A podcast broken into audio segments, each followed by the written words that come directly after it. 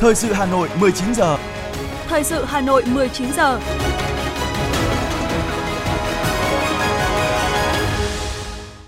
Thanh Hiền Quang Minh kính chào quý vị các bạn. Bây giờ là chương trình thời sự của Đài Phát thanh và Truyền hình Nội. Chương trình tối nay thứ bảy, ngày 12 tháng 11 có những nội dung chính sau đây.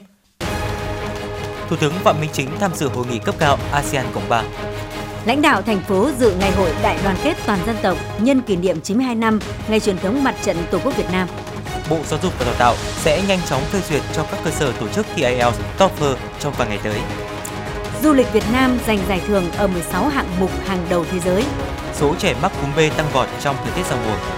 Phần tin thế giới với những sự kiện nổi bật, chi phí nhập khẩu lương thực toàn cầu cao kỷ lục. Taxi bay không người lái chạy điện và sau đây là nội dung chi tiết. Thưa quý vị và các bạn, sáng nay tại thủ đô Phnom Penh, Campuchia, Thủ tướng Phạm Minh Chính đã dẫn đoàn đại biểu Việt Nam tham dự hội nghị cấp cao ASEAN Cộng 3 với Trung Quốc, Hàn Quốc, Nhật Bản. Các lãnh đạo đánh giá cao tầm quan trọng của hợp tác ASEAN Cộng 3, đóng góp tích cực cho hòa bình, ổn định, hợp tác và phát triển tại Đông Á, đồng thời hoan nghênh kết quả triển khai đáng khích lệ của kế hoạch hợp tác ASEAN Cộng 3 giai đoạn 2018-2022 với gần 600 dự án, ASEAN cùng các đối tác Trung Quốc, Hàn Quốc, Nhật Bản nhất trí thời gian tới cần tập trung thúc đẩy mở cửa thị trường, sớm nối lại hoàn toàn giao thương, thúc đẩy tự do hóa thương mại, tạo thuận lợi cho hợp tác kinh tế thương mại, tiếp tục phát triển mạnh mẽ, đồng thời mở rộng hợp tác trên các lĩnh vực hướng tới phát triển bền vững và tăng trưởng xanh. Phát biểu tại hội nghị, Thủ tướng Phạm Minh Chính khẳng định, kể từ năm 1997, ASEAN Cộng 3 từng bước trở thành một động lực trong hợp tác của ASEAN với các đối tác, hướng tới một Đông Á hòa bình, ổn định, phát triển bền vững và thịnh vượng. Thủ tướng đánh giá cao sự hợp tác chống dịch hiệu quả của ASEAN Cộng 3 trong hơn 2 năm vừa qua, nhất là sự hỗ trợ vaccine và các trang thiết bị y tế của Trung Quốc, Nhật Bản, Hàn Quốc với các nước ASEAN. Định hướng hợp tác ASEAN Cộng 3 thời gian tới, Thủ tướng đồng ý khởi động kế hoạch công tác năm 2023 đến năm 2027 theo ba trụ cột một cách thiết thực, hiệu quả, nhấn mạnh nối lại giao thương an toàn, mở lại nền kinh tế phải là ưu tiên hàng đầu – Hợp tác ASEAN Cộng 3 cần thúc đẩy nỗ lực ứng phó với biến đổi khí hậu và phát triển bền vững thông qua tăng cường trao đổi thông tin, chia sẻ kinh nghiệm, phối hợp chính sách, đặc biệt là trong chuyển giao công nghệ, chuyển đổi số, phát triển kinh tế xanh. Theo đó, nhất trí thành lập cơ chế hợp tác tăng trưởng xanh giữa ASEAN Cộng 3. Thủ tướng cũng nhấn mạnh ASEAN Cộng 3 cần làm sâu sắc hơn Hiệp định Đối tác Kinh tế Toàn diện khu vực RCEP đã mang lại nhiều hiệu quả thiết thực trong thời gian vừa qua. Các hoạt động của lãnh đạo thành phố dự ngày hội đại đoàn kết toàn dân tộc nhân kỷ niệm 92 năm ngày truyền thống mặt trận Tổ quốc Việt Nam sẽ tiếp nối chương trình.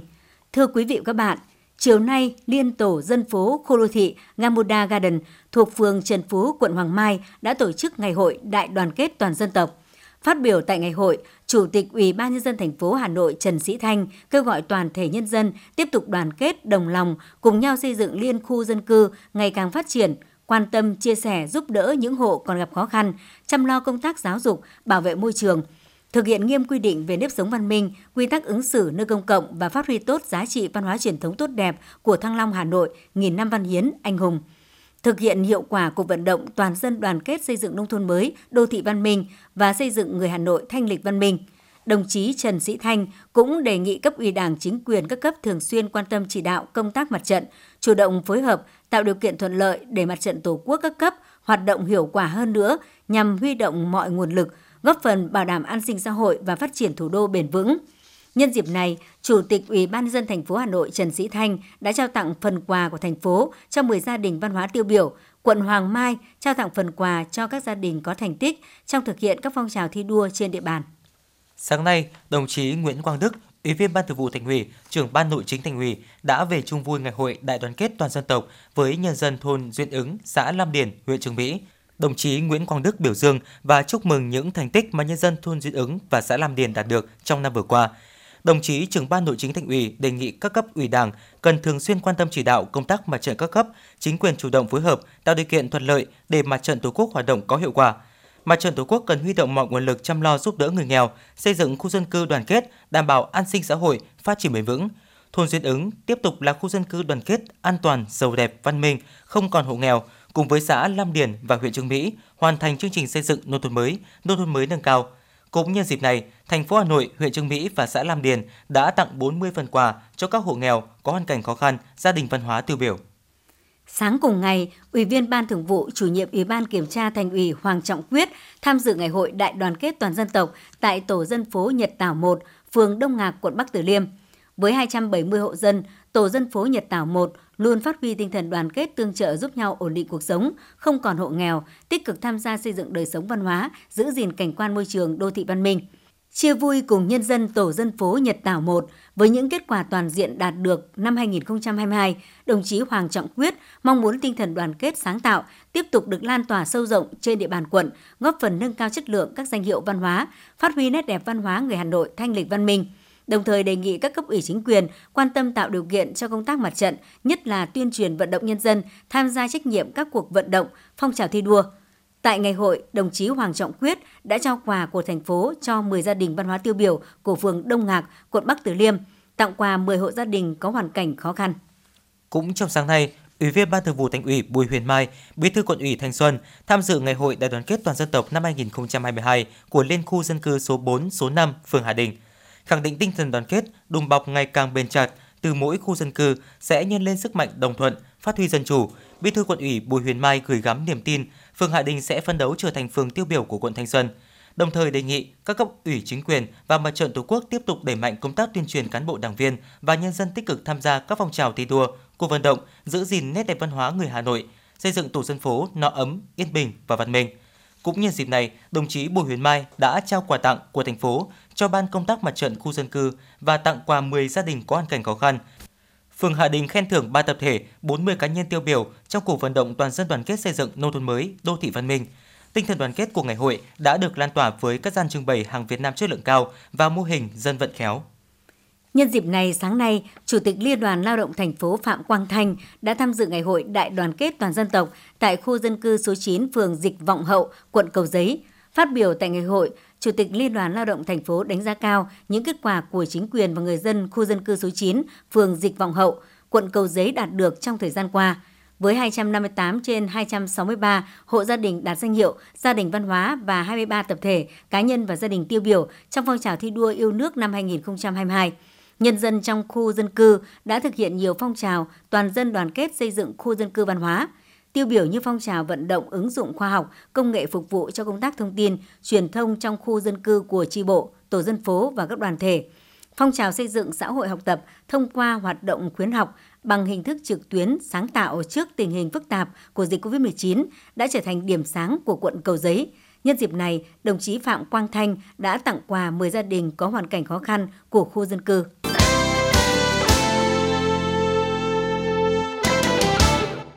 Thưa quý vị và các bạn, phong trào thi đua người tốt việc tốt trên địa bàn thành phố Hà Nội ngày càng phát triển, lan tỏa sâu rộng và trở thành việc làm thường xuyên trong đời sống xã hội. Các phong trào thi đua nói chung, phong trào người tốt việc tốt nói riêng đã và đang có phần tạo nên sức sống và động lực thúc đẩy mạnh mẽ sự nghiệp xây dựng, phát triển thủ đô. Với sự vào cuộc của cả hệ thống chính trị, phong trào thi đua người tốt việc tốt của thành phố đã được phát động, triển khai đồng bộ, nghiêm túc, kịp thời với nhiều biện pháp và nội dung phù hợp – các cấp ủy chính quyền, cơ quan đơn vị ngày càng nhận thức rõ hơn tầm quan trọng của phong trào, gắn với đẩy mạnh học tập và làm theo tư tưởng, đạo đức, phong cách Hồ Chí Minh. Xây dựng người Hà Nội thanh lịch và văn minh giúp phong trào phát triển rộng khắp, góp phần hoàn thành thắng lợi nhiệm vụ chính trị trọng tâm của thành phố. Đến nay, phong trào người tốt việc tốt, thành phố Hà Nội ngày càng có sức lan tỏa mạnh mẽ, đi sâu vào các mặt đời sống xã hội – trên lĩnh vực phát triển kinh tế, phong trào đã tạo khí thế sôi nổi trong sản xuất, kinh doanh, phong trào góp phần tích cực thúc đẩy kinh tế tăng trưởng, thực hiện thắng lợi các chỉ tiêu kinh tế xã hội hàng năm. Ông Nguyễn Văn Lợi, trưởng phòng nội vụ huyện Thanh Trì cho biết. Thực hiện cái lời ờ, kêu gọi thi đua ái quốc của Chủ tịch Hồ Chí Minh, thi đua là yêu nước và yêu nước thì phải thi đua đồng thời thực hiện các cái văn bản chỉ đạo của trung ương và thành phố về công tác thi đua khen thưởng thì huyện Thanh Trì cũng đã bám sát năm nhiệm vụ trọng tâm 3 khâu đột phá và 6 chương trình công tác của huyện để triển khai đẩy mạnh các cái hoạt động tuyên truyền về phong trào thi đua yêu nước đến các cán bộ, đảng viên và các tầng lớp nhân dân trong huyện. Công tác tuyên truyền thì đã được thực hiện thông qua nhiều hình thức, qua đó đã góp phần được nâng cao nhận thức của các tập thể, cá nhân về ý nghĩa của các phong trào thi đua yêu nước, khích lệ được tinh thần lao động, học tập của cán bộ, đảng viên và nhân dân trong huyện, động viên cán bộ và nhân dân nỗ lực khắc phục khó khăn đẩy mạnh các phong trào thi đua yêu nước quyết tâm thực hiện thắng lợi các chỉ tiêu nhiệm vụ kinh tế, chính trị, xã hội của huyện. Hàng năm thì Ủy ban nhân dân huyện, các cơ quan đơn vị thì cũng đã phát động thi đua gắn với các mục tiêu kế hoạch cụ thể của cơ, cơ quan đơn vị mình rồi là các sự kiện chính trị trọng đại của đất nước và qua đó tập trung tổ chức thực hiện có hiệu quả các cái phong trào thi đua yêu nước do trung ương thành phố phát động nếu như trước đây, việc biểu dương người tốt chủ yếu là gương làm thiện nguyện như giúp đỡ người yếu thế, nhặt được của rơi, hiến máu, này đã lan tỏa nhiều ngành, nhiều lĩnh vực, với nhiều điển hình trên mọi mặt đời sống xã hội. Hội Cựu Chiến binh thành phố đã gắn với phong trào Cựu Chiến binh gương mẫu, Hội Nông dân gắn với phong trào Toàn dân chung sức xây dựng nông thôn mới, Hội Liên hiệp Phụ nữ gắn với phong trào xây dựng người phụ nữ thủ đô trung hậu, sáng tạo, đảm đang, thanh lịch, xây dựng gia đình năm không ba sạch. Liên đoàn Lao động gắn với phong trào sáng kiến sáng tạo, Đoàn Thanh niên Cộng sản Hồ Chí Minh gắn với phong trào thanh niên tình nguyện, tuổi trẻ sáng tạo, tôi yêu Hà Nội, phong trào thi đua người tốt việc tốt gắn với phong trào toàn dân xây dựng nông thôn mới đã đưa Hà Nội là địa phương dẫn đầu cả nước với 100% số xã đạt chuẩn nông thôn mới, trong đó 48 xã đạt chuẩn nông thôn mới nâng cao nhưng điển hình tiên tiến đã trở thành dấu ấn đẹp trong phong trào thi đua yêu nước của thủ đô. Bà Nguyễn Thị Thanh An, phòng nội vụ huyện Thường Tín chia sẻ. Huyện đã thực hiện triển khai các cái phong trào theo chỉ đạo của thành phố, đặc biệt là cái phong trào người tốt việc tốt. Các phong trào người tốt việc tốt thì được triển khai thường xuyên và đặc biệt là hàng năm thì huyện cũng có tổ chức các cái hội nghị tổng kết phong trào người tốt việc tốt. Qua các phong trào đấy thì là đã chọn khen thưởng cũng như đề xuất thành phố khen thưởng thì cũng được rất nhiều các cái gương người tốt việc tốt còn uh, trong cái quá trình mà ờ, để mà triển khai cái hoạt động phong trào người tốt việc tốt ấy, thì hàng năm là thứ nhất là huyện đã xây dựng cái kế hoạch công tác thi đua trong đời có nồng kết về cái triển khai các cái phong phong trào người tốt việc tốt đồng thời là thông qua cuộc thi viết về gương điển hình tiên tiến người tốt việc tốt. Qua phong trào người tốt việc tốt thì thứ nhất là cũng đã thúc đẩy các phong trào thi đua nói chung của huyện đặc biệt là phong trào về phát triển kinh tế xã hội. Thì qua đấy thì đã là hàng năm thì là huyện thứ nhất là đều được gần như là đều được khen thưởng trong tổng kết công tác năm. Phong trào thi đua đã xuất hiện những mô hình mới, cách làm hay, gương sáng ở mỗi lĩnh vực, nhiều tấm gương sáng có sức lan tỏa lớn trong cộng đồng. Có thể nói, những điển hình tiên tiến trong phong trào thi đua đã tạo động lực thúc đẩy kinh tế xã hội, an ninh quốc phòng của thành phố, động viên khích lệ cán bộ và nhân dân trên địa bàn, góp công sức chung tay xây dựng thủ đô ngày càng giàu đẹp, văn minh.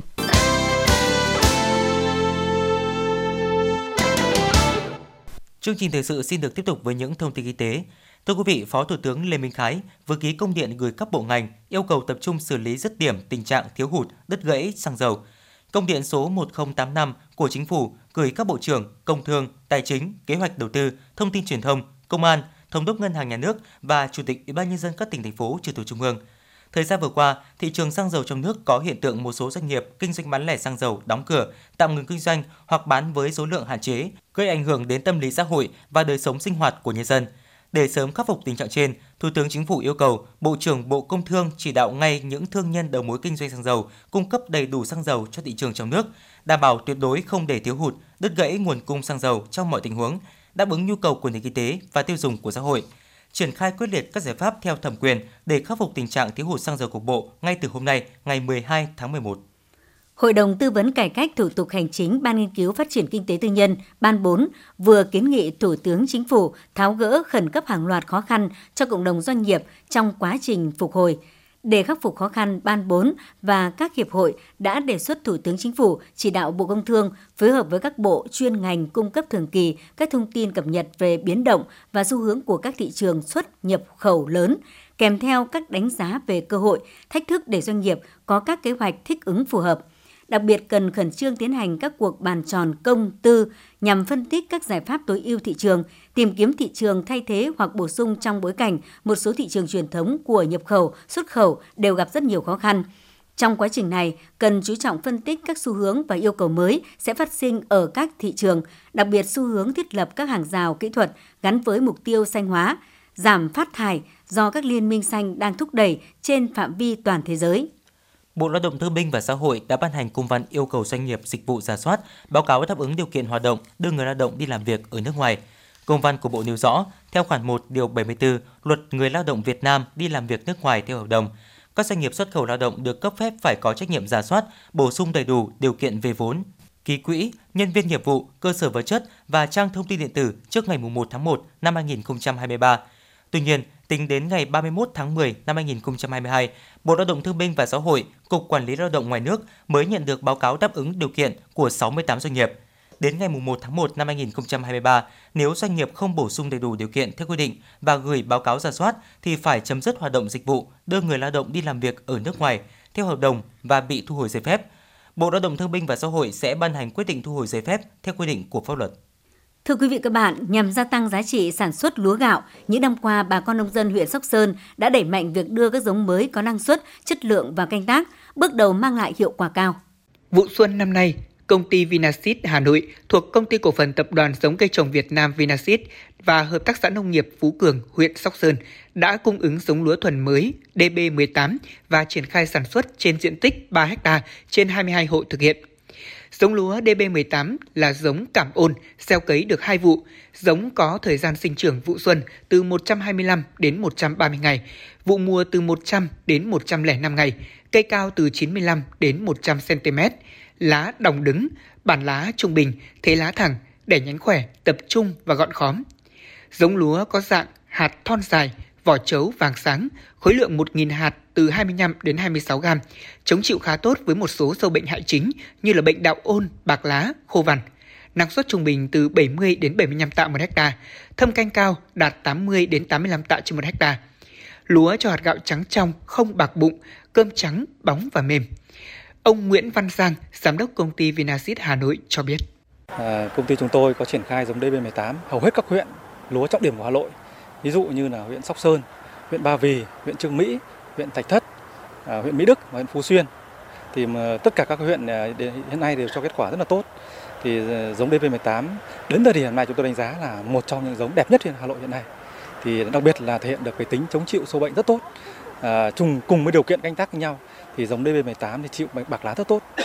Cùng cánh đồng, cùng một thửa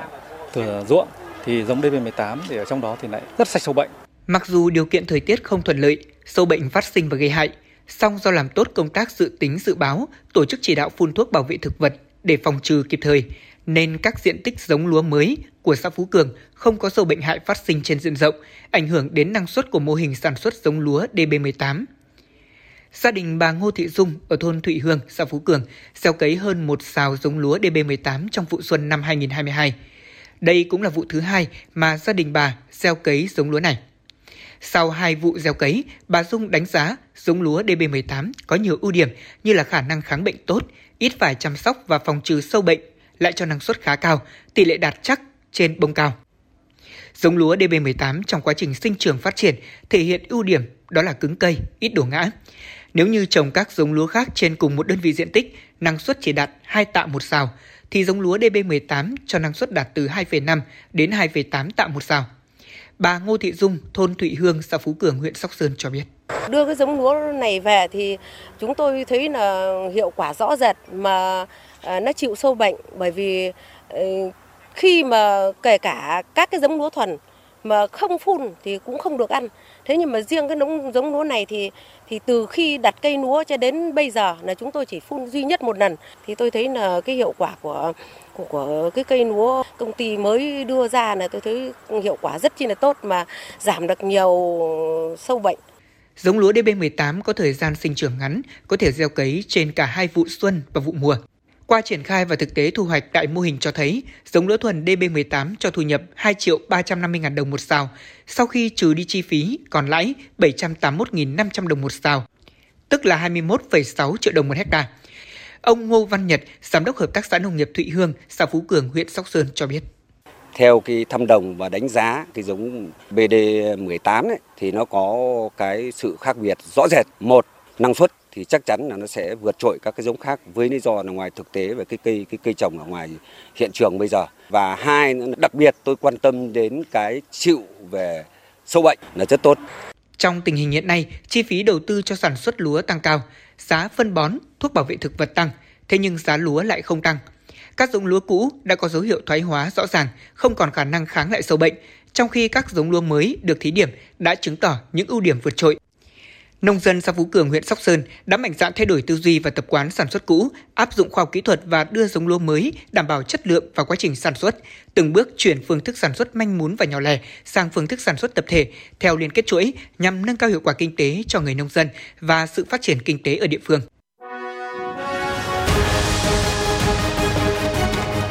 Thời sự Hà Nội, nhanh, chính xác, tương tác cao. Thời sự Hà Nội, nhanh, chính xác, tương tác cao.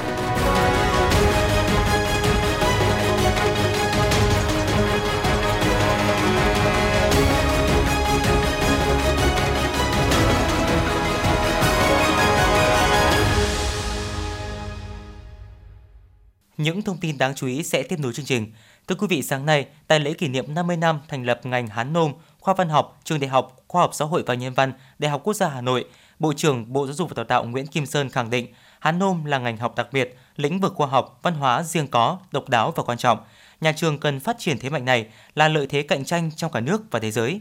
Bộ trưởng Bộ Giáo dục và Đào tạo Nguyễn Kim Sơn bày tỏ sự vui mừng trước sự phát triển của ngành Hán Nôm. Bộ trưởng nêu, hàng năm ngành vẫn tuyển sinh đều đặn, người học vẫn đến tìm thầy, cần học Hán Nôm. Trường đang đào tạo gần 1.000 sinh viên hệ chính quy và khẳng định đây là con số rất đáng mừng. Bộ trưởng mong nhà trường đừng ngần ngại đầu tư cho ngành, đồng thời nên nhìn nhận ngành Hán Nôm như một khoa học đặc biệt và không thể định biên số giờ dạy bình thường. Cần lấy mục tiêu phát triển của ngành là nuôi dưỡng đội ngũ nghiên cứu, không nên ngồi tính có bao nhiêu giờ thì có bao nhiêu người làm việc. Theo Bộ trưởng, cách tính đó không bao giờ có sự đầu tư, mà ngành tiếp tục gửi người đi đào tạo và đầu tư cho đào tạo nguồn nhân lực theo nhu cầu phát triển của nghiên cứu, học thuật của ngành trong tương lai. Chiều nay, Bộ Giáo dục và Đào tạo thông tin nếu hồ sơ của các đơn vị đầy đủ, Bộ sẽ ưu tiên tập trung xử lý nhanh chóng phê duyệt cho các cơ sở tổ chức thi cấp chứng chỉ năng lực ngoại ngữ, đặc biệt là chứng chỉ IELTS, TOEFL trong một vài ngày tới. Theo Bộ Giáo dục và Đào tạo, nhằm bảo đảm chức năng quản lý hoạt động liên kết, tổ chức thi cấp chứng chỉ năng lực ngoại ngữ của nước ngoài được thực hiện đúng các quy định của pháp luật, bảo vệ quyền lợi ích của người được cấp chứng chỉ và các bên liên kết, đồng thời hoàn thiện các quy định của pháp luật theo quy định tại Nghị định số 86, Bộ đã ban hành thông tư số 11 quy định về liên kết tổ chức thi cấp chứng chỉ năng lực ngoại ngữ của nước ngoài.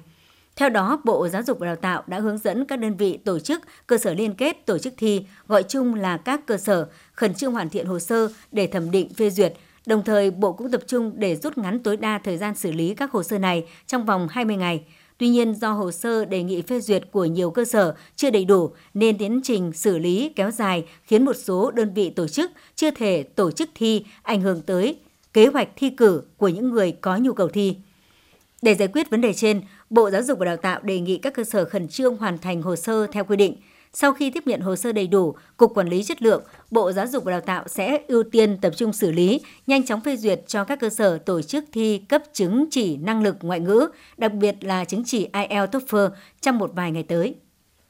Thưa quý vị, sau 2 ngày làm việc tích cực, sôi nổi và hiệu quả, sáng nay, Diễn đàn Trí thức trẻ Việt Nam toàn cầu lần thứ 5 năm 2022 đã khép lại. Diễn đàn thu hút sự tham gia của 165 đại biểu trí thức trẻ đến từ 22 quốc gia, vùng lãnh thổ và Việt Nam – với chủ đề Trí thức trẻ thúc đẩy ứng dụng khoa học và công nghệ, đổi mới sáng tạo, góp phần phục hồi phát triển kinh tế đất nước sau đại dịch. Diễn đàn đã phát huy tiềm năng, chất xám, trí tuệ của các đại biểu tham dự thông qua việc thảo luận, đưa ra giải pháp và đề xuất, khuyến nghị ở bốn nhóm lĩnh vực chính bao gồm kinh tế, công nghệ, văn hóa và y tế. Đã có hàng chục hội thảo khoa học, diễn đàn nhánh theo nhiều chủ đề, lĩnh vực chuyên môn được các trí thức trẻ thảo luận, trao đổi trước thềm diễn đàn. Tại diễn đàn chính đã có 27 tham luận, 155 ý kiến phát biểu, 51 đề xuất, khuyến nghị và 3 dự án được đăng ký triển khai. Đây là các nhóm chủ đề mang tính thời sự, cấp thiết cho bối cảnh phát triển kinh tế xã hội hiện nay, có phần tham gia thực hiện hiệu quả việc ứng dụng khoa học và công nghệ, đổi mới sáng tạo để phục hồi phát triển kinh tế đất nước sau đại dịch. Ủy ban nhân dân thành phố Hà Nội vừa ban hành kế hoạch về việc tổ chức lễ tuyên dương thủ khoa xuất sắc tốt nghiệp các trường đại học, học viện trên địa bàn thành phố Hà Nội năm 2022. Theo đó, lễ tuyên dương nhằm tôn vinh sinh viên các trường đại học, học viện trên địa bàn thành phố Hà Nội tốt nghiệp năm 2022 đạt thành tích xuất sắc trong học tập, rèn luyện và đạt được kết quả cao trong toàn khóa học, có nhiều đóng góp cho công tác đoàn hội. Thông qua chương trình tuyên dương thủ khoa thành phố nhằm tôn vinh truyền thống hiếu học, trọng dụng nhân tài của thủ đô, dân tộc, đồng thời nêu cao tinh thần trách nhiệm của các thủ khoa đối với công cuộc xây dựng thủ đô và đất nước – theo Thành đoàn Hà Nội, năm 2022 có 98 thủ khoa được tuyên dương, trong đó gồm các thủ khoa có thành tích xuất sắc trong học tập, thủ khoa tình nguyện vì cộng đồng, thủ khoa có hoàn cảnh khó khăn. Theo kế hoạch, lễ tuyên dương sẽ diễn ra lúc 20 giờ ngày 18 tháng 11 tại Văn Miếu Quốc tử giám Hà Nội. Chương trình được truyền hình trực tiếp trên kênh H1, Đài Phát thanh và Truyền hình Hà Nội và tiếp sóng trên Đài Phát thanh Truyền hình các tỉnh thành phố.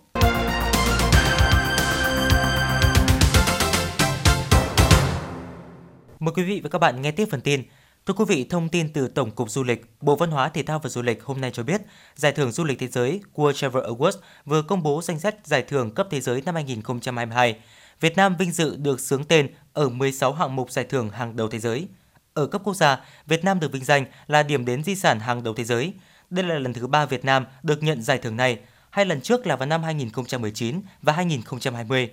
Đáng chú ý, các địa phương, khu điểm du lịch nổi tiếng của Việt Nam cũng được vinh danh là điểm đến hàng đầu thế giới năm nay là Hà Nội, Hội An, Phú Quốc, Mộc Châu, Tam Đảo. Cùng với đó, nhiều thương hiệu nổi tiếng của Việt Nam trong các lĩnh vực khách sạn, khu nghỉ dưỡng, hãng hàng không, hãng lữ hành cũng đã giành được vị trí quán quân tại các hạng mục hàng đầu thế giới của giải thưởng năm 2022. Trong khuôn khổ lễ hội thiết kế sáng tạo Hà Nội, hôm nay tại Trung tâm Văn hóa Nghệ thuật 22 hàng buồm diễn ra lễ khai mạc chuỗi trưng bày các tác phẩm nghệ thuật đương đại phục vụ nhu cầu tìm hiểu văn hóa lịch sử, nghệ thuật đương đại của công chúng và du khách là tổ hợp nhiều tác phẩm nghệ thuật đương đại lấy cảm hứng từ chất liệu di sản và lịch sử. Chuỗi trưng bày gồm 8 không gian nghệ thuật lớn có chủ đề khác nhau với sự tham gia của hơn 40 nghệ sĩ thuộc nhiều lĩnh vực sáng tạo. Chuỗi trưng bày sẽ kéo dài đến hết ngày 30 tháng 11. Trong thời gian này, ban tổ chức sẽ thực hiện một số chương trình tọa đàm, đối thoại chuyên sâu nhằm kết nối, tăng tính tương tác giữa tác giả với công chúng như tọa đàm thúc đẩy cộng đồng sáng tạo trẻ và chế tác kỹ thuật số tại Hà Nội ngày 13 tháng 11, đối thoại tác giả, tác phẩm, nghệ sĩ Nguyễn Thế Sơn và nghệ sĩ Trần Hậu Yên Thế với không gian triển lãm, dự án Tiên Rồng, tọa đàm từ di sản văn hóa tới thiết kế, nghệ thuật ngày 18 tháng 11. Sáng nay, Đoàn Thanh niên, Hội Liên hiệp Thanh niên, Hội đồng đội thị xã Sơn Tây tổ chức giải chạy Việt giã bước chân thành cổ, ngày hội vẽ tranh chủ đề Dấu xưa thành cổ, chào mừng kỷ niệm 200 năm thành cổ Sơn Tây năm 1822 năm 2022. Giải chạy Việt giã bước chân thành cổ thu hút sự tham gia của 700 vận động viên là đoàn viên thanh niên, cán bộ, công nhân viên chức, người lao động tại các cơ quan, doanh nghiệp, ngân hàng, thanh niên khối lực lượng vũ trang và các vận động viên đăng ký tự do. Các vận động viên tham gia giải chạy hưởng ứng và thi đấu tại tuyến phố đi bộ xung quanh thành cổ. Có đó nhằm tôn vinh giá trị lịch sử, văn hóa, kiến trúc quân sự to lớn của thành cổ Sơn Tây. Phát huy tinh thần xung kích của tuổi trẻ, đoàn viên thanh niên thị xã Sơn Tây đã có nhiều hoạt động thiết thực chào mừng kỷ niệm sự kiện 200 năm thành cổ. Cũng trong sáng nay, tại di tích Thành Cổ Sơn Tây đã diễn ra ngày hội vẽ tranh dành cho thiếu niên nhi đồng với chủ đề Dấu xưa thành cổ. Tại đây các em đã thể hiện tài năng trong lĩnh vực hội họa của mình để làm nổi bật nét đẹp của di tích Thành Cổ Sơn Tây với các công trình kiến trúc tiêu biểu như cổng thành, đoan môn, kỳ đài, điện kính thiên, giếng ngọc, khung cảnh quanh thành. Các hoạt động này nằm trong chuỗi các hoạt động của tuổi trẻ Sơn Tây chào mừng kỷ niệm 200 năm thành cổ. Qua đó, đoàn viên thanh niên có cơ hội được giao lưu, học hỏi, tìm hiểu và trải nghiệm các giá trị, di tích lịch sử, văn hóa quê hương Sơn Tây xứ đoài, nâng cao ý thức trách nhiệm của mỗi đoàn viên thanh niên trong việc bảo tồn, phát huy các giá trị di tích lịch sử văn hóa gắn với phát triển du lịch, khơi dậy tình yêu quê hương đất nước, lòng tự hào dân tộc cho thế hệ trẻ, phát huy tinh thần tuổi trẻ sáng tạo, chung sức cùng cộng đồng phát triển du lịch, xây dựng quê hương Sơn Tây ngày càng giàu đẹp văn minh. Thưa quý vị và các bạn, nhằm tôn vinh, giới thiệu và quảng bá những giá trị văn hóa tiêu biểu, độc đáo của di tích Thành cổ Sơn Tây và những tiềm năng của thị xã Sơn Tây đối với bạn bè trong nước và quốc tế, tối nay ngày 12 tháng 11, Ủy ban nhân dân thị xã Sơn Tây Hà Nội sẽ tổ chức kỷ niệm 200 năm Thành cổ Sơn Tây năm 1822 năm 2022 và xúc tiến đầu tư phát triển du lịch. Nhiều hoạt động hấp dẫn sẽ được thị xã tổ chức trong dịp này. Nổi bật trong chuỗi sự kiện, Sơn Tây sẽ tổ chức kỷ niệm 200 năm xây dựng thành cổ vào lúc 19 giờ ngày 12 tháng 11 năm 2022, thứ Bảy. Đây được kỳ vọng là sự kiện văn hóa chính trị lớn của thị xã, tạo tiền đề để xúc tiến đầu tư kinh tế, du lịch, thu hút các nhà đầu tư về với Sơn Tây. Theo ban tổ chức, lễ kỷ niệm 200 năm xây dựng di tích thành cổ Sơn Tây sẽ có sự tham gia của nhiều đại biểu, khách mời và các ca sĩ, nghệ sĩ tên tuổi, Trước ngày diễn ra lễ kỷ niệm, thị xã sẽ tổ chức các hoạt động văn hóa thể thao và du lịch như tổ chức trưng bày tranh ảnh hiện vật giới thiệu về di tích thành cổ Sơn Tây, trưng bày sinh vật cảnh, cổ vật trong thành cổ, thư pháp, diễn sướng hát văn. Bên cạnh đó, thị xã cũng tổ chức cho học sinh học tập và tham quan tại di tích thành cổ Sơn Tây nhằm giáo dục truyền thống cho thế hệ trẻ, tổ chức chương trình mời các nghệ sĩ viết về thành cổ. Thị xã Sơn Tây tổ chức các hoạt động văn hóa văn nghệ thể dục thể thao tại các khu vực không gian tuyến phố đi bộ, phối hợp đơn vị liên quan tổ chức lễ hội khinh khí cầu quốc tế tại trung tâm thị xã. Bà Nguyễn Thị Thông, hiệu trưởng trường trung học cơ sở Phùng Hưng, thị xã Sơn Tây chia sẻ. Ờ, trường Trung học cơ sở Phùng Hưng hướng tới 200 năm thành cổ Sơn Tây. À, thì trường Trung học Trung cơ sở Phùng Hưng chúng tôi đã chỉ đạo các à, em học sinh ở các lớp có thể cô giáo chủ nhiệm à, đồng thời cũng tuyên truyền để các em tìm hiểu thêm về thành cổ Sơn Tây, hiểu biết ý nghĩa của một cái vùng đất mà mình đang được học tập, ờ, tuyên truyền, vận động để các em học sinh tích cực hưởng ứng tham gia à, các trò chơi dân gian ở tuyến phố đi bộ, biểu diễn các tiết mục văn nghệ sôi nổi để hưởng ứng 200 năm thành cổ Sơn Tây và có hoạt động ý nghĩa thiết thực ở các tri đội các lớp, tự hào về vùng đất hai vua mà các em được sinh ra, lớn lên trưởng thành và học tập. Bên cạnh đó, thị xã Sơn Tây dự kiến phối hợp với Sở Du lịch Hà Nội, Trung tâm xúc tiến đầu tư du lịch thành phố Hà Nội tổ chức các hoạt động quảng bá du lịch trên địa bàn thị xã, tổ chức cho học sinh học tập và tham quan tại di tích thành cổ Sơn Tây nhằm giáo dục truyền thống cho thế hệ trẻ, tổ chức chương trình mời các nhạc sĩ trẻ viết về thành cổ thị xã Sơn Tây, tổ chức các hoạt động văn hóa văn nghệ, thể dục thể thao tại khu vực không gian tuyến phố đi bộ, phối hợp với đơn vị liên quan tổ chức lễ hội khinh khí cầu quốc tế tại sân vận động thị xã Sơn Tây, dự kiến từ ngày 12 đến 20 tháng 11 năm 2022. Bà Nguyễn Thị Kim Dung, Phó trưởng phòng Văn hóa Thông tin thị xã Sơn Tây cho biết chuẩn bị cho cái chuyện việc mà kỷ niệm 200 năm thành cổ Sơn Tây thì thị xã có rất nhiều cái hoạt động quảng bá về du lịch, đặc biệt là kỷ niệm 200 năm thành cổ Sơn Tây là cái dịp để tôn vinh, quảng bá những giá trị đặc sắc của Sơn Tây và cũng là cơ hội để à, xúc tiến phát triển văn hóa du lịch của địa phương, quảng bá tiềm năng từ Sơn Tây cho du khách trong nước và quốc tế biết đến. Và trong cái kế hoạch 200 tháng của Sơn Tây thì có cũng là hình thức là để tuyên truyền và quảng bá về cái năm du lịch Sơn Tây để nhằm phát huy giá trị du lịch và tăng cường hơn nữa cái vai trò, nhận thức của nhân dân Sơn Tây trong việc bảo tồn các di sản văn hóa châu ông để lại, đặc biệt là khơi cái niềm sáng tạo và niềm cảm hứng với người dân Sơn Tây. Lễ kỷ niệm 200 năm thành cổ Sơn Tây nhằm thể hiện những giá trị nổi bật về kiến trúc và nghệ thuật của di tích lịch sử cấp quốc gia thành cổ Sơn Tây, khơi dậy và nêu cao lòng tự hào tự tôn dân tộc, góp phần giáo dục và phát huy truyền thống lịch sử văn hóa, thu hút du khách thập phương về với vùng đất địa linh nhân kiệt, góp phần đầu tư, xây dựng phát triển kinh tế văn hóa xã hội của thị xã, nâng cao nhận thức và ý thức trách nhiệm của các tầng lớp nhân dân trong việc quản lý bảo tồn, phát huy giá trị văn hóa lịch sử, góp phần xây dựng thị xã Sơn Tây giàu đẹp, văn minh hiện đại, bảo tồn và phát huy các giá trị văn hóa truyền thống lịch sử của dân tộc, bồi dưỡng niềm tự hào, quyết tâm kế thừa và phát huy truyền thống lịch sử văn hóa xứ đoài.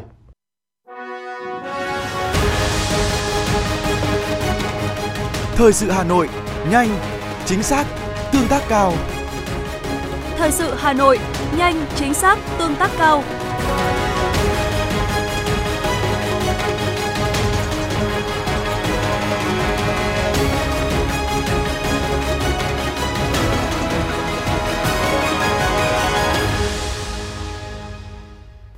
Mời quý vị các bạn nghe tiếp phần tin. Cục trưởng Cục Đường bộ Việt Nam Nguyễn Xuân Cường cho biết, Cục Đường bộ Việt Nam đã phối hợp với các đơn vị liên quan điều chỉnh phần mềm và tạo tài khoản nghiệp vụ trên Cổng Dịch vụ Công Quốc gia cho 63 sở giao thông vận tải để triển khai dịch vụ công trực tuyến mức độ 4, đổi giấy phép lái xe, nâng cấp phần mềm trên Cổng Dịch vụ Công Quốc gia để kết nối, khai thác cơ sở dữ liệu quốc gia về dân cư, hoàn thành kết nối cơ sở dữ liệu giấy phép lái xe với cơ sở dữ liệu quốc gia về dân cư, dự kiến vận hành vào ngày 14 tháng 11 để đưa dịch vụ công trực tuyến mức độ 4 đổi giấy phép lái xe áp dụng trên toàn quốc. Miền Bắc đang trong những ngày giao mùa, thời tiết thay đổi thất thường. Theo ghi nhận tại các bệnh viện trên địa bàn thủ đô, số bệnh nhân mắc cúm, đặc biệt là trẻ nhỏ mắc cúm B đang tăng mạnh. Trong đó, nhiều trường hợp có chỉ định nhập viện và bị biến chứng viêm phổi, suy hô hấp tiến triển. Hiện nay, nhiều địa phương đã ghi nhận sự gia tăng số ca bệnh hô hấp nói chung và cúm B nói riêng. Gần đây, cúm B được xác định là nguyên nhân gây ra ổ dịch tại tỉnh Bắc Cạn, khiến hàng trăm trẻ phải nghỉ học. Tại Bệnh viện Nhi Trung ương, trong vài tuần vừa qua, số trẻ mắc cúm đa phần có kết quả xét nghiệm cúm B, trong khi trước đó chủ yếu là mắc cúm A. Cả hai chủng cúm thường có triệu chứng sốt, mệt, đau rát họng, ho khan, đau đầu, đau mỏi người, có thể bị buồn nôn, tiêu chảy. Năm nay, số trẻ mắc cúm B có dấu hiệu nặng hơn hẳn mọi năm và đa phần có cả bội nhiễm.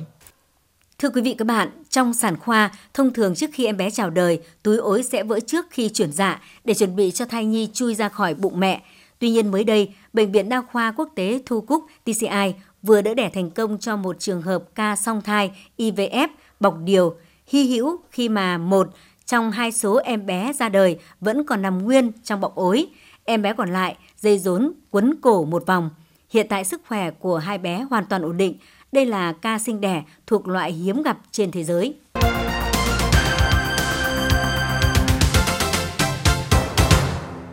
Thưa quý vị và các bạn, báo cáo của Chính phủ về công tác phòng chống tội phạm và vi phạm pháp luật năm 2022 cho thấy, trong năm vừa qua, tội phạm giết người tăng 13%, nguyên nhân chủ yếu do mâu thuẫn, thù tức cá nhân. Điều này khiến nhiều đại biểu Quốc hội lo ngại và kiến nghị chính phủ cần có các biện pháp quyết liệt hơn nữa để phòng ngừa các loại tội phạm do nguyên nhân xã hội nói chung và nguyên nhân mâu thuẫn gia đình nói riêng. Phản ánh của phóng viên thời sự. Truy sát bạn gái cũ khiến bạn gái tử vong tại Bắc Ninh, giết người tình ngay trên phố Hàng Bài, Hà Nội – chặt đứt lìa hai tay vợ tại Đồng Nai, con giết bố, chồng giết vợ, anh giết em, ba cô con gái dùng xăng đốt nhà mẹ đẻ và gần đây nhất là vụ việc người đàn ông dùng gậy gỗ đánh 50 cái khiến người phụ nữ tử vong tại Cà Mau. Hàng loạt những vụ án nghiêm trọng bắt nguồn từ sự ghen tuông, mâu thuẫn tình ái, gia đình liên tiếp xảy ra thời gian qua khiến dư luận không khỏi bàng hoàng lo lắng. Nhiều người băn khoăn phải chăng những giá trị đạo đức, truyền thống tốt đẹp của người Việt Nam công cha nghĩa mẹ hay anh em như thể tay chân đã không còn được coi trọng, hay do các quy định của pháp luật còn chưa nghiêm minh, chưa đủ sức gian đe để các đối tượng bất chấp luân thường đạo lý, coi thường pháp luật mà phạm tội. Thượng tá, tiến sĩ Đào Trung Hiếu, chuyên gia tội phạm học, Bộ Công an và Phó giáo sư tiến sĩ Trần Thu Hương, khoa tâm lý học, Trường Đại học Khoa học Xã hội và Nhân văn, Đại học Quốc gia phân tích. Họ nhận thức rất là rõ trong cái câu chuyện là mình không được phép nó là một cái vùng cấm trong cái chuyện là có những cái hành vi nguy hiểm đối với cả sinh mạng của người khác hoặc đối với chính bản thân mình nữa nhưng mà họ không kiểm soát tốt về mặt cảm xúc của họ dẫn đến là cái hành vi của họ là một cái hành vi nguy cơ lớn. Theo báo cáo của chính phủ, tội phạm giết người thời gian qua đã tăng 13,17%, tăng cả về số vụ và đối tượng giết người. Đặc biệt xảy ra một số vụ giết người mà nạn nhân là người thân tăng 4,83%. Giết người là một trong những tội phạm đặc biệt nghiêm trọng, có tính chất và mức độ nguy hiểm cho xã hội đặc biệt lớn. Hơn nữa, đây còn là các vụ án mà nạn nhân là người thân nên gây ra sự xót xa bức xúc trong xã hội. Đại biểu Hoàng Anh Công, đoàn đại biểu Quốc hội tỉnh Thái Nguyên cho rằng đây là hiện tượng đáng lo ngại. Và đây là có những cái hiện tượng xã hội có thể nói là một cảnh báo rất là lớn, một cái hồi chuông cảnh tỉnh là ờ, có tội phạm là ngày càng nghiêm trọng hơn và cũng có biểu hiện manh động, rất manh động. Các đại biểu Quốc hội cho rằng các cơ quan chức năng và toàn xã hội cần phải có biện pháp hữu hiệu hơn nữa để ngăn chặn loại tội phạm nguy hiểm này. Đại biểu Tô Văn Tám, đoàn đại biểu Quốc hội tỉnh Con Tum kiến nghị. Kết hợp giữa phòng ngừa, tuyên truyền giáo dục với đấu tranh trấn áp, chú trọng phòng ngừa từ gia đình, nhà trường và cơ sở. Trong quá trình đó, ngoài việc phát huy vai trò của hệ thống chính trị, thì vai trò của các lực lượng tham gia bảo vệ an ninh ở cơ sở mà công an xã làm nòng cốt là hết sức quan trọng. Các đại biểu cũng đề nghị chính phủ chỉ đạo các địa phương phát huy tối đa vai trò của các tổ chức hòa giải tại cơ sở, quan tâm giải quyết những mâu thuẫn nhỏ trong xã hội, kịp thời hòa giải ngay từ ban đầu để ngăn ngừa việc sử dụng bạo lực trong giải quyết mâu thuẫn, tranh chấp dẫn đến những hậu quả đáng tiếc. Các cơ quan tố tụng tại địa phương cần đẩy nhanh tiến độ điều tra, truy tố, xét xử các vụ án giết người, nhất là các vụ án gây bức xúc dư luận, lựa chọn một số vụ án điểm để đưa ra xét xử lưu động, công khai nhằm tuyên truyền giáo dục phòng ngừa chung.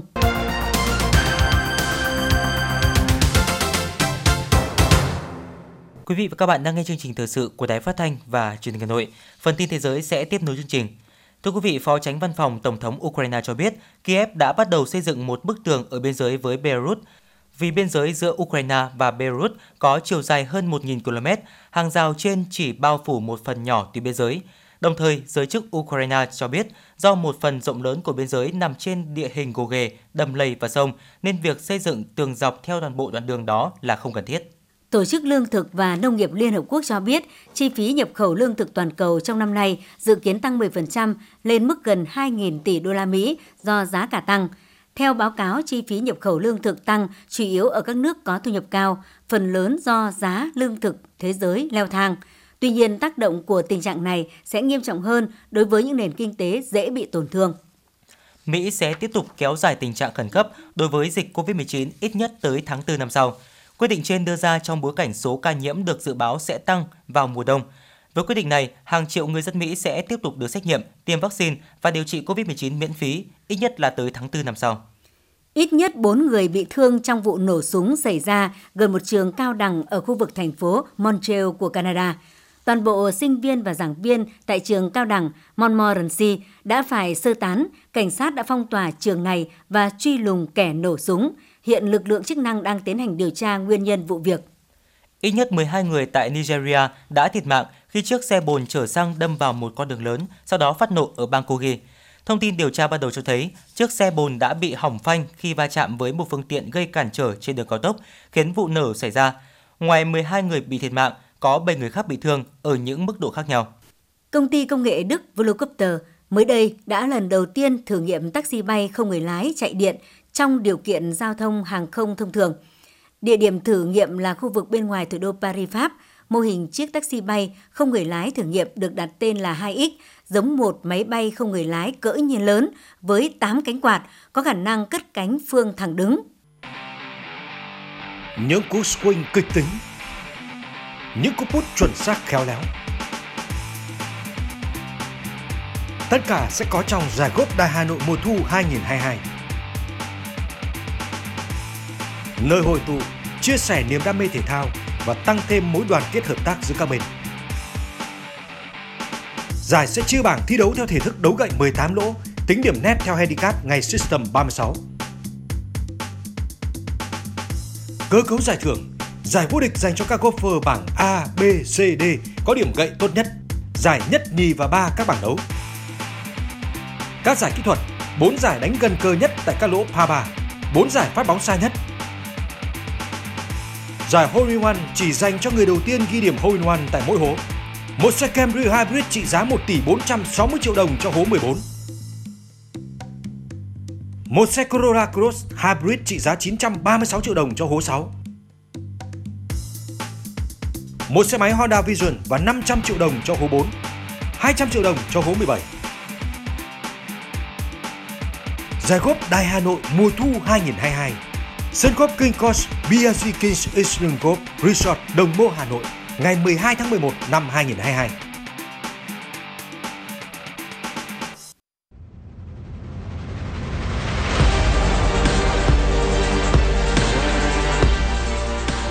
Bản tin thể thao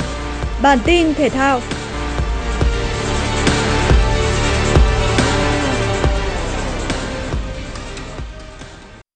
Ngay trong lần đầu tổ chức, Đúng với khẩu hiệu của giải Tiên phong bứt phá, giải bóng rổ sinh viên toàn quốc 2022 đã ghi nhận con số kỷ lục 100 đội bóng rổ thi đấu tại vòng loại 3 khu vực Bắc Trung Nam trong không khí cuồng nhiệt. Sau loạt trận vòng loại khu vực Bắc Trung Nam, 14 đội bóng xuất sắc nhất đã tìm ra và sẵn sàng cho các trận đấu bùng nổ tại vòng chung kết giải bóng rổ sinh viên toàn quốc 2022 diễn ra tại thành phố Hồ Chí Minh từ ngày 12 đến ngày 17 tháng 11.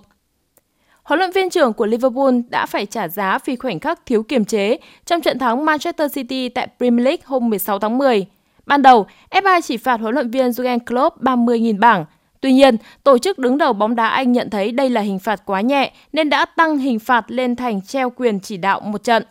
Án phạt này đã được Ủy ban điều tiết độc lập của FA thông qua và có hiệu lực ngay lập tức. Theo đó, chiến lược gia người Đức sẽ không được xuống sân chỉ đạo học trò trong trận đấu giữa Liverpool gặp Southampton vào lúc 22 giờ đêm nay ngày 12 tháng 11 trên sân Anfield. Đây cũng là trận đấu cuối cùng của Lữ đoàn đỏ trước khi nhả quân cho các đội tuyển quốc gia dự World Cup 2022.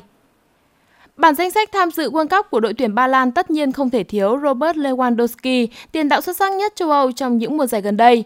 Lewandowski là một trong số 4 tiền đạo mà đội tuyển Ba Lan mang tới World Cup 2022, bên cạnh Akarius Milik, Kristoff Piatek và Karol Swiderski. Những cái tên đáng chú ý khác của đội tuyển Ba Lan có thể kể tới như thủ thành Sergi, hậu vệ Kamil Klik hay tiền vệ đang có phong độ cao trong màu áo của Napoli là Zielinski. Ở World Cup 2018 trên đất Nga, đội tuyển Ba Lan đã phải dừng bước ngay từ vòng bảng. Năm nay, Lewandowski cùng các đồng đội được xếp ở bảng C cùng với các đối thủ là Argentina, Ả Rập Xê Út và Mexico và họ chắc chắn sẽ phải nỗ lực rất nhiều nếu muốn làm tốt hơn 4 năm về trước. Ứng cử viên nặng ký cho chức vô địch World Cup 2022, đội tuyển Argentina đã chính thức chốt danh sách 26 tuyển thủ góp mặt. Lionel Messi là ngôi sao nổi bật nhất trong đội hình đội bóng xứ Tango và sẽ mang băng thủ quân trong hành trình trên đất Qatar. Đây là lần thứ 5 Messi tham dự vòng chung kết World Cup và có thể sẽ là lần cuối cùng anh có mặt ở giải bóng đá lớn nhất hành tinh. Trong lần thứ 5 này, Messi được kỳ vọng sẽ giúp đội tuyển Argentina lần thứ 3 trong lịch sử bước lên đỉnh thế giới. Tại World Cup 2022, Argentina nằm ở bảng C cùng với Ả Rập Xê Út, Mexico và Ba Lan. Messi và các đồng đội sẽ đá trận gia quân gặp Ả Rập Xê Út vào ngày 22 tháng 11, tiếp đó là Mexico ngày 27 tháng 11 và khép lại vòng bảng bằng màn chạm trán với Ba Lan vào ngày 1 tháng 12. Trung tâm Dự báo Khí tượng Thủy văn Quốc gia thông tin, ngày mai Bắc Bộ và Bắc Trung Bộ sẽ đón đợt không khí lạnh tăng cường và lệch về phía đông. Do tác động của không khí lạnh, khu vực Đông Bắc Bộ, Bắc Trung Bộ có mưa nhỏ. Ngày 14 tháng 11, không khí lạnh tiếp tục lệch đông kết hợp với gió đông gây mưa ở Bắc và Trung Trung Bộ, lượng mưa không quá lớn. Quý vị và các bạn vừa nghe chương trình thời sự của Đài Phát thanh và Truyền hình Hà Nội. Chỉ đạo nội dung Nguyễn Kim Kiêm, chỉ đạo sản xuất Nguyễn Tiến Dũng, tổ chức sản xuất Quang Hưng, chương trình do biên tập viên Thủy Chi, phát thanh viên Thanh Hiền Quang Minh cùng kỹ thuật viên Mạnh Tháo thực hiện. Thân ái chào tạm biệt.